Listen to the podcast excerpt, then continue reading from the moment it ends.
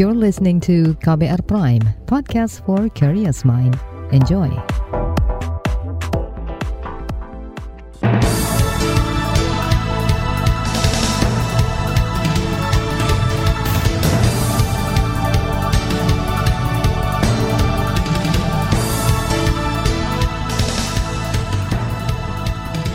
Selamat pagi saudara, senang sekali kami bisa menjumpai Anda kembali melalui program Buletin Pagi edisi Rabu 16 Maret 2022 bersama saya Naomi Liandra. Sejumlah informasi pilihan telah kami siapkan di antaranya. Pemerintah beri subsidi untuk minyak goreng curah. Menko Luhut enggan buka data soal dukungan penundaan pemilu. Dua orang tewas saat demo di Yahukimo, Papua. Inilah Buletin Pagi selengkapnya. Terbaru di Buletin Pagi. Saudara, setelah berbagai kebijakan mengatasi kelangkaan dan tingginya harga minyak goreng tak kunjung membuahkan hasil, pemerintah akhirnya memutuskan menyalurkan subsidi bagi minyak goreng curah sebesar Rp14.000 per liter. Itu disampaikan Menteri Koordinator Bidang Perekonomian Airlangga Hartarto usai menggelar rapat terbatas internal bersama Presiden kemarin. Hadir pula dalam rapat itu Menteri Perdagangan Muhammad Lutfi. Airlangga mengatakan subsidi diberikan dengan mempertimbangkan distribusi minyak goreng dan kenaikan harga minyak nabati global. Sebelum subsidi diterapkan, pemerintah telah menetapkan HET minyak goreng curah Rp11.500 per liter. Maka pemerintah memutuskan bahwa pemerintah akan mensubsidi harga minyak kelapa sawit curah itu sebesar Rp14.000 per liter. Dan subsidi akan diberikan berbasis kepada dana dari BPDP KS. Kemudian yang kedua terkait dengan harga kemasan lain, ini tentu akan menyesuaikan terhadap nilai daripada keekonomian Menko Perekonomian Erlangga Hartarto menambahkan penyesuaian harga sesuai nilai keekonomian diharapkan dapat menjadi solusi kelangkaan minyak goreng kemasan sederhana dan premium di pasaran. Ekonom dari Center of Reform of Economics Indonesia, KOR, Yusuf Randy Manilet menilai kebijakan pemerintah mensubsidi minyak goreng curah sudah tepat. Namun kata dia, pemerintah perlu menyederhanakan rantai distribusi agar kenaikan harga minyak goreng dapat sepenuhnya dikendalikan menjelang Ramadan.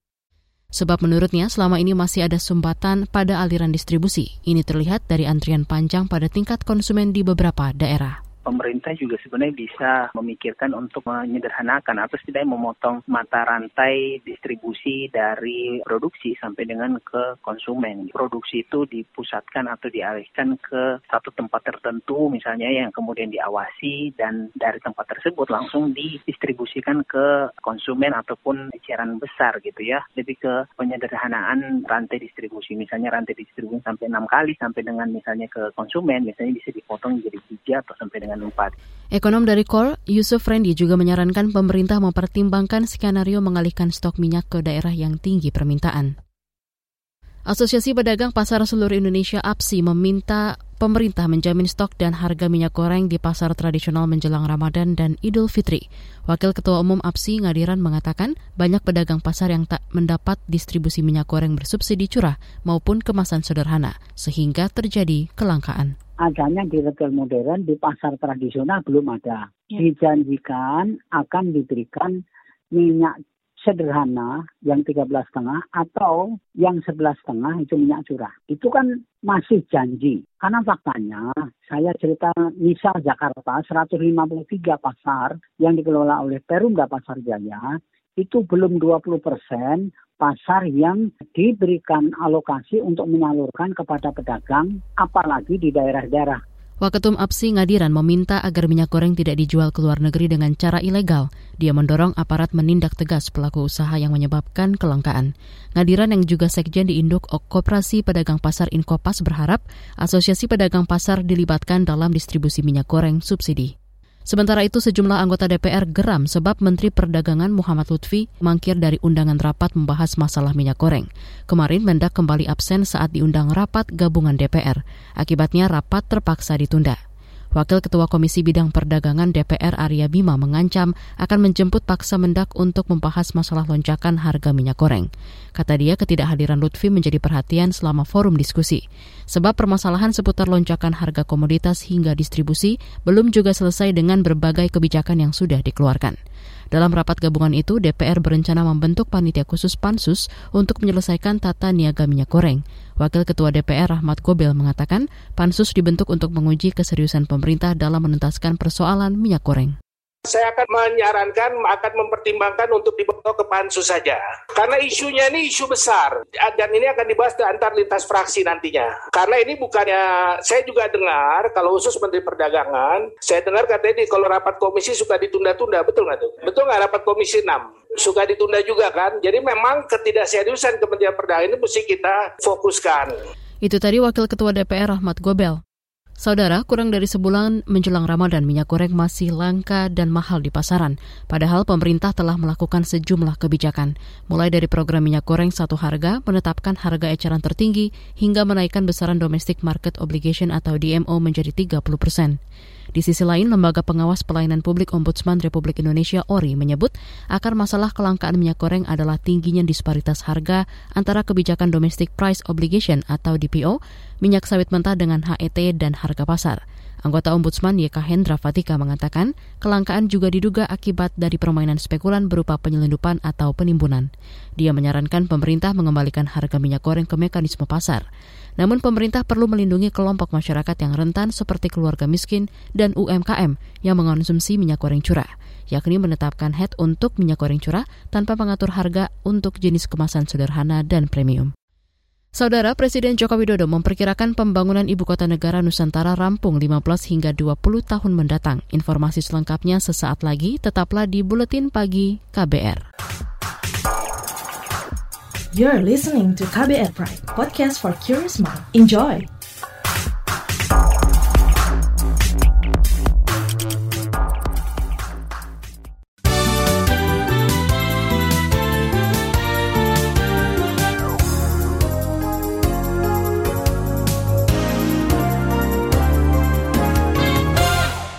Anda sedang mendengarkan Buletin Pagi KBR. Presiden Joko Widodo memperkirakan pembangunan ibu kota negara IKN Nusantara akan rampung pada 15 hingga 20 tahun mendatang. Presiden berharap dengan kepemimpinan kepala dan wakil kepala otorita IKN, pengerjaan itu akan lebih cepat. Ini pekerjaan besar sekali. Jadi dan juga bukan pekerjaan yang mudah, ini hmm. pekerjaan rumit. Oleh sebab itu memang butuh waktu yang panjang. Perkiraan kita antara 15 sampai 20 tahun baru bisa diselesaikan. Presiden Jokowi menyebut biaya pembangunan IKN Nusantara memang tidak murah. Kata dia, proyek itu membutuhkan anggaran hingga 460-an triliun rupiah dari berbagai skema pembiayaan. Dia berharap perpindahan ibu kota negara bisa mengurangi beban kepadatan penduduk di Jawa dan meratakan pembangunan ke wilayah timur. Ketua Umum Partai Kebangkitan Bangsa PKB Muhammad Iskandar menegaskan tetap pada keputusannya mengusulkan penundaan pemilu 2024. Bahkan dia menyebut bakal melakukan lobi-lobi dengan partai politik lainnya. Ya masih lah. Uh, uh, masih. Belum berubah sih karena belum, berubah sama sekali sih. Belum, belum. Akan ada lobby Cak ke depannya untuk ketum-ketum yang ya, tentu saja. Tentu saja. Nah, udah, Dengan udah. cara apa tuh Cak lobinya Cak? Iya kalau ketemu ngobrol gitu aja. Muhammad Iskandar yang merupakan wakil ketua DPR membantah dirinya tidak taat konstitusi. Menurutnya, usulan penundaan pemilu akan dilakukan dalam koridor konstitusi. Sementara itu, Ketua DPR Puan Maharani mengatakan pemilu 2024 telah menjadi kebijakan negara yang ditetapkan DPR dan pemerintah. Sebelumnya, usulan penundaan pemilu 2024 disampaikan Muhaimin dengan dalih pemulihan ekonomi akibat COVID-19. Usulan itu kemudian didukung Ketua Umum Partai Golkar dan PAN. Di tempat lain, Menteri Koordinator Bidang Kemaritiman dan Investasi Menko Marves Luhut Bin Sarpanjaitan mengklaim data 110 jutaan dukungan penundaan pemilu 2024 bukanlah kebohongan. Data itu sebelumnya disampaikan Luhut dalam sebuah perbincangan di sebuah akun YouTube. Kata dia, data dukungan itu datang dari hampir setengah populasi penduduk Indonesia tersebut. Namun Luhut enggan, enggan membukanya ke publik. Ya janganlah, buat apa sih buka? Ya pasti ada lah, masa bohong? Sekarang teknologi itu sudah berkembang dengan pesat ya. Jadi itu yang saya bisa bilang. Menko Marves Luhut juga mengklaim dirinya mendengar banyak suara dari masyarakat agar anggaran kepemiluan dialihkan untuk kepentingan lain, misalnya untuk penanganan pandemi COVID-19. Satgas Penanganan COVID-19 menyebut Indonesia telah melewati puncak kasus COVID-19 akibat varian Omikron. Berikut pernyataan juru bicara Satgas Wiku Adhisa Smito. Indonesia telah berhasil melalui puncak Omikron yang ditunjukkan dengan tren perbaikan data-data kasus secara menyeluruh. Hanya dalam tiga minggu berturut-turut, kasus positif mingguan telah turun sebesar 64 persen setelah mencapai puncak tertinggi pada pertengahan bulan Februari silam. Meskipun lebih lambat, kasus kematian juga mulai menunjukkan tren penurunan hingga sebesar 10% dari puncak. Juru bicara Satgas Wiku Adhisa Smito menambahkan, perbaikan juga terjadi pada kasus aktif, kesembuhan, dan keterisian rumah sakit. Kemarin kasus positif harian bertambah 14 ribuan, sedangkan kematian bertambah 300-an kasus. Komisi Nasional Hak Asasi Manusia Komnas HAM memeriksa Densus 88 anti teror terkait kematian terduga teroris Sunardi. dia ditembak mati dalam operasi Densus di Sukoharjo pekan lalu. Dalam pemeriksaan tersebut, hadir Kepala Bagian Bantuan Operasi Densus 88 anti teror Polri, Aswin Siregar dan Dirsidik Densus 88 Heri Heriawan. Komisioner Komnas HAM Hoirul Anna mengatakan pihaknya menanyai kedua petinggi Densus itu terkait konstruksi peristiwa penembakan hingga penetapan tersangka. Kata dia, Densus 88 telah menjelaskan latar belakang Dr. Sunardi dan aktivitas yang dilakukannya disertai bukti-bukti yang dibawa oleh Densus. Sementara itu, kemarin pagi, Densus menangkap empat tersangka teroris di Banten. Mengutip antara, juru bicara Mabes Polri Ahmad Ramadan mengatakan keempat tersangka itu tergabung dalam jaringan Jamaah Islamiyah atau JI. Komisi Pemberantasan Korupsi KPK akan mendalami dugaan bagi-bagi lahan kaveling di IKN Nusantara di Kalimantan Timur. Juri bicara KPK Ali Fikri mengatakan ada dugaan bagi-bagi kaveling untuk pembangunan program strategis nasional itu. Oleh karena itu tentu uh, eh, KPK akan melakukan pendalaman-pendalaman terkait dengan informasi dimaksud begitu. Kebetulan kami kan juga sedang menangani perkara yang berhubungan dengan tadi di awal kami sebutkan tersangka KM sebagai bupati eh, BPU ya, kami perpanjang waktu penahanannya kami, uh, tentu nanti akan dikonfirmasi di sana di dalam ya terkait dengan itu. Itu tadi juri bicara KPK Ali Fikri. Beralih ke informasi ekonomi. Badan Pusat Statistik BPS mencatat neraca perdagangan Indonesia pada Februari 2022 mengalami surplus 3,8 miliar dolar Amerika. Kepala BPS Margo Yono mengatakan surplus disebabkan nilai ekspor Indonesia pada bulan itu mencapai 20-an miliar dolar Amerika, sementara nilai impor mencapai 16 miliar dolar Amerika.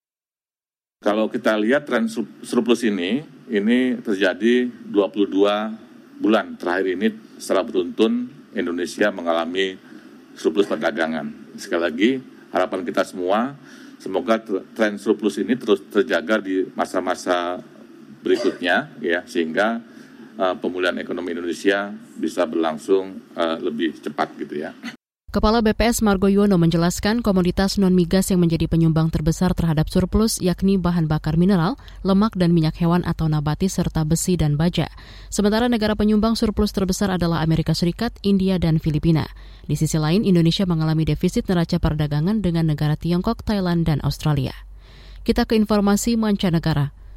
Pemerintah Kiev Ukraina mulai memperlakukan jam malam. Hal itu dilakukan karena serangan Rusia ke Ukraina semakin gencar. Dilansir dari Reuters, Wali Kota Kiev Vitaly Klitschko mengatakan jam malam akan berlaku mulai pukul 20 waktu setempat. Hingga kini, PBB melaporkan ada lebih dari 600-an warga sipil tewas akibat gempuran Rusia di Ukraina. Namun layanan darurat Ukraina mengklaim 2.000 orang tewas hanya di pekan pertama invasi Rusia. Sementara itu, dialog kedua negara telah berlangsung kemarin. Penasihat Kepresidenan Ukraina Mikhailo Podolyak mengatakan sedang menegosiasikan masalah umum penyelesaian gencatan senjata dan penarikan pasukan Rusia dan Ukraina. Beralih ke informasi olahraga. Presiden Joko Widodo hari ini dijadwalkan akan menyambut sejumlah pebalap yang berlaga di MotoGP Mandalika. Mengutip antara, jajaran pembalap itu akan disambut Jokowi di Istana Merdeka, Jakarta. Beberapa pembalap direncanakan hadir yaitu ya, Mark Marquez, Joan Mir, Alex Rins, hingga Jack Miller. Setelah beraudiensi, Jokowi akan melepas pebalap untuk parade melintasi Bundaran Hotel Indonesia. Balapan MotoGP Mandalika akan berlangsung pada 18 hingga 20 Maret mendatang. Turnamen bulu tangkis All England dimulai hari ini. Sebanyak 15 wakil tim Indonesia akan menjalani laga di 32 besar. Sejumlah wakil Indonesia langsung menghadapi tantangan sulit. Salah satunya tunggal putri Gregoria Mariska Tanjung dan juga akan melawan unggulan keempat asal Korea Selatan An Seong. Sementara itu duel sesama tim Indonesia tersaji di nomor ganda putra, yakni antara Leo Daniel Martin menghadapi Fajar Alfian Rian Ardianto, serta Pramudia Kusumawardana Yeremia melawan Sobilul Fikri Bagas Maulana. Manajer tim Indonesia Rioni Mainaki memasang target juara minimal di salah satu nomor. Di bagian berikutnya kami hadirkan laporan khas KBR bertajuk Dana IKN setelah SoftBank mundur. Nantikan sesaat lagi. You're listening to KBR Pride, podcast for curious mind. Enjoy!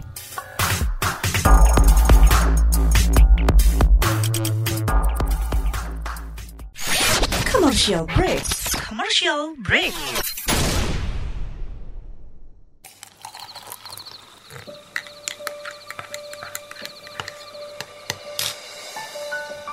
Hai, kamu apa kabar? Masih suka menikmati senja dan kopi? Aku masih ingat kebiasaan kita.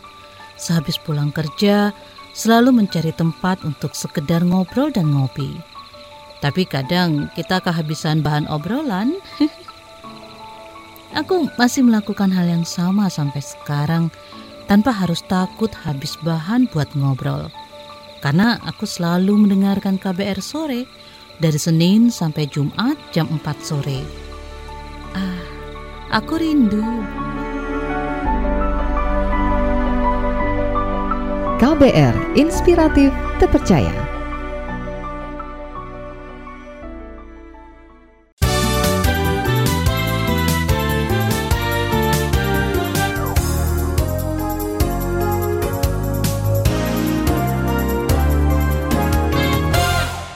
Anda masih bersama kami di Buletin Pagi KBR. Pendanaan mega proyek pembangunan ibu kota negara di Kalimantan Timur kembali jadi perbincangan setelah perusahaan investasi multinasional dari Jepang SoftBank mundur dari proyek IKN. Lalu bagaimana nasib proyek ibu kota baru selanjutnya?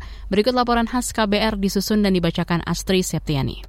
Akhir pekan lalu, Korporasi investasi besar dari Jepang SoftBank dikabarkan mundur dari mega proyek pembangunan ibu kota negara di Kalimantan Timur. Padahal sebelumnya perusahaan yang berkantor pusat di Tokyo ini menjanjikan investasi yang sangat besar, yaitu 100 miliar dolar Amerika Serikat atau sekitar 1.431 triliun rupiah. Mundurnya SoftBank dikonfirmasi sejumlah pejabat termasuk Ketua Tim Komunikasi Ibu Kota Negara di kantor Kementerian Perencanaan Pembangunan Nasional Bapenas, Sidik Pramono. Meski begitu, Sidik mengatakan batalnya minat SoftBank Group tidak akan mempengaruhi pembangunan IKN. Dirinya mengklaim masih banyak cara lain untuk menjaring investor baru dalam proyek ini. Kabar baiknya adalah bahwa sebagaimana diberitakan di media, terdapat sejumlah investor yang juga tertarik untuk berinvestasi di ibu kota Nusantara ini. Kalaupun ada satu atau dua pihak yang kemudian menyatakan tidak tertarik atau uh, hal-hal lainnya, tentu ini menjadi tantangan bersama untuk mengeksplorasi, termasuk menjajaki investor yang lain dan juga kemudian menyiapkan model-model bisnis yang menurut jasawanya menguntungkan bagi dalam proses pembangunan ibu kota Nusantara ini. Sidik mengklaim proses pembangunan IKN tidak hanya bergantung pada satu investor seperti SoftBank. Ia mengklaim saat ini ada sejumlah investor baru yang menyatakan minat berinvestasi dalam mega proyek ibu kota baru. Namun Sidik masih merahasiakan nama-nama calon investor itu. Sidik juga memastikan proyek pembangunan IKN tidak akan menekan beban anggaran negara. Menurutnya, pemerintah masih terus mengeksplorasi sumber-sumber pendanaan dari calon investor dan juga mematangkan skema bisnis investasi yang akan dijalankan. Sebelumnya, isu pendanaan IKN ini juga disorot karena akan menyedot dana pemulihan ekonomi. Pada Januari lalu, Menteri Keuangan Sri Mulyani Indrawati mengatakan sebagian dana program pemulihan ekonomi nasional tahun 2022 dan sebagian anggaran kementerian akan digunakan untuk pembangunan IKN. Meski kemudian rencana ini diklarifikasi oleh Menteri Koordinator Bidang Perekonomian Airlangga Hartarto. Anggarannya yang ada adalah di PU Pera yang saat ini ada dan memang diperkirakan untuk fase pertama itu dibutuhkan dana sebesar 45 triliun namun dana ini kan dana yang secara bertahap tergantung pada kebutuhan dan progres. Dan dana PEN eh, saat sekarang tidak ada tema untuk IKN. Presiden Joko Widodo mengatakan anggaran pemindahan ibu kota negara dari Jakarta ke Kalimantan Timur memakan biaya 466 triliun. Sekitar 20 persennya diambilkan dari APBN. Sementara itu, Menteri Perencanaan Pembangunan Nasional Kepala Bapenas Suharso Monoarfa mengatakan pembangunan ibu kota baru akan dilakukan bertahap. Dia mengklaim skema yang dilakukan pemerintah tak bakal merugikan APBN. Uh, bisnis model dan financial model yang tidak merugikan APBN. Kita akan memaksimalisasi ya kekayaan negara justru untuk membuat kita menjadi lebih uh, punya aset yang lebih lebih banyak lagi. Kita juga menghindari uh, pembiayaan-pembiayaan utang jangka panjang. Namun anggota Komisi Keuangan DPR Ahmad Junaidi Auli tak yakin dengan janji pemerintah. Politisi dari fraksi PKS ini menilai pembangunan mega proyek IKN akan membebani negara di tengah pandemi dan defisit anggaran saat ini. Junaidi ragu dengan klaim pemerintah yang menyatakan bakal menggunakan seminimal mungkin dana APBN untuk membiayai proyek itu selalu saja pemerintah berkilah bahwa itu tidak akan menggunakan dana APBN. Mm-hmm. Ini seperti macam kucing-kucingan gitu menurut kami. Mm-hmm. Karena kenyataannya eh, seperti misalnya kereta api cepat yang semula tidak menggunakan anggaran APBN ternyata kemudian menggunakan APBN. Jadi kita melihat indikasinya sama dengan IKN ini. Sementara itu, Direktur Eksekutif Lembaga Kajian Ekonomi Indef Tauhid Ahmad khawatir jika porsi pembiayaan proyek dari APBN ditambah. Menurutnya hal itu akan berbahaya dan mengganggu keuangan negara. Ia menilai dampak ekonomi dari pembangunan IKN sangat kecil, tak sebanding dengan anggaran yang digelontorkan. Dominasi APBN menunjukkan proyek pemerintah itu tidak layak investasi, secara finansial sangat merugikan eh, yang menguntungkan itu biasanya swasta pada berebut sehingga pemerintah tidak turun tangan. Begitu pemerintah turun tangan melalui APBN, berarti proyek tersebut adalah proyek rugi. Eh, dengan formulasi bahwa APBN cukup dominan, ya ini akan membahayakan keuangan negara, sustainability fiskal dalam jangka menengah begitu. Karena akan menyedot sebagian uh, belanja negara yang otomatis dengan konsekuensi sekarang ya uh, utang akan tambah banyak. Demikian laporan khas KBR, saya Astri Septiani. Informasi dari berbagai daerah akan hadir usai jeda tetaplah bersama Buletin Pagi KBR. You're listening to KBR Pride, podcast for curious mind. Enjoy!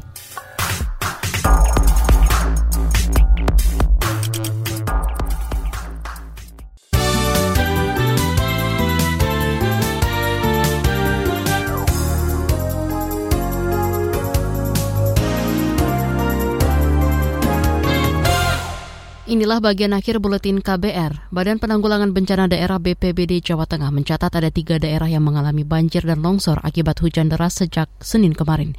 Kepala Bidang Kedaruratan BPBD Jateng, Diki Ruki mengatakan tiga daerah tersebut yakni Wonosobo, Banyumas, dan Kebumen saat ini adalah hujan yang cukup deras mulai tadi malam di daerah mulai dari sebenarnya dari Purworejo ya, Kebumen sampai dengan uh, Banyumas. Saat ini masih dilakukan uh, untuk evakuasi apabila ada masyarakat yang meminta evakuasi dan di beberapa tempat seperti di Kebumen ini sudah dibuka pengungsian untuk masyarakat kita untuk mengungsi. Kalau longsor ini di Wonosobo, Kepala Bidang Kedaruratan BPBD Jateng Dikiruki menyebut banjir dan longsor tiga kali di daerah itu tidak menimbulkan korban jiwa. Namun lebih dari 200 warga di Kebumen terpaksa mengungsi. Kemudian untuk longsor di Wonosobo sempat membuat sejumlah ruas jalan terputus. Beralih ke Jawa Barat, polisi menetapkan empat orang tersangka korupsi dana penanganan COVID-19 di Kabupaten Indramayu. Empat tersangka itu terdiri dari pejabat dan bekas pejabat di Badan Penanggulangan Bencana Daerah BPBD Indramayu, serta dua orang swasta. Kapolres Indramayu M. Lukman Syarif mengatakan keempat tersangka korupsi itu merugikan negara hingga lebih dari 4,6 miliar rupiah. Ya, ini modus operandinya adalah markup harga ya di atas harga kewajaran Kapolres Indramayu M. Lukman Syarif menjelaskan keempat tersangka melakukan korupsi pengadaan masker scuba dengan nilai kontrak lebih dari 9 miliar rupiah. Anggaran berasal dari bantuan dana operasional penanggulangan bencana non-alam akibat pandemi COVID-19 tahun 2020. Polisi masih melakukan pengembangan kemungkinan adanya pelaku lain. Dua orang tewas tertembak dalam demonstrasi menolak daerah otonomi baru di Kabupaten Yahukimo, Papua kemarin. Mengutip Antara, Kapolda Papua Matius Fahiri mengatakan polisi terpaksa melepaskan tembakan karena aksi berlangsung anarkis. Selain korban tewas, dua lainnya juga mengalami luka tembak. Kapolda memastikan akan memeriksa anggota yang melepaskan tembakan. Polisi menyebut aksi demo menolak pemekaran itu awalnya berlangsung aman. Namun tiba-tiba masa merusak dan membakar ruko di sekitar kantor Kominfo Yahukimo. Polisi menduga ada provokator di balik demo berujung ricuh tersebut. Informasi tadi menutup jumpa kita di Buletin Pagi hari ini. Pantau juga informasi terbaru melalui kabar baru situs kbr.id, Twitter kami di akun @beritaKBR, serta podcast di alamat kbrprime.id. Saya Naomi bersama tim yang bertugas undur diri. Salam.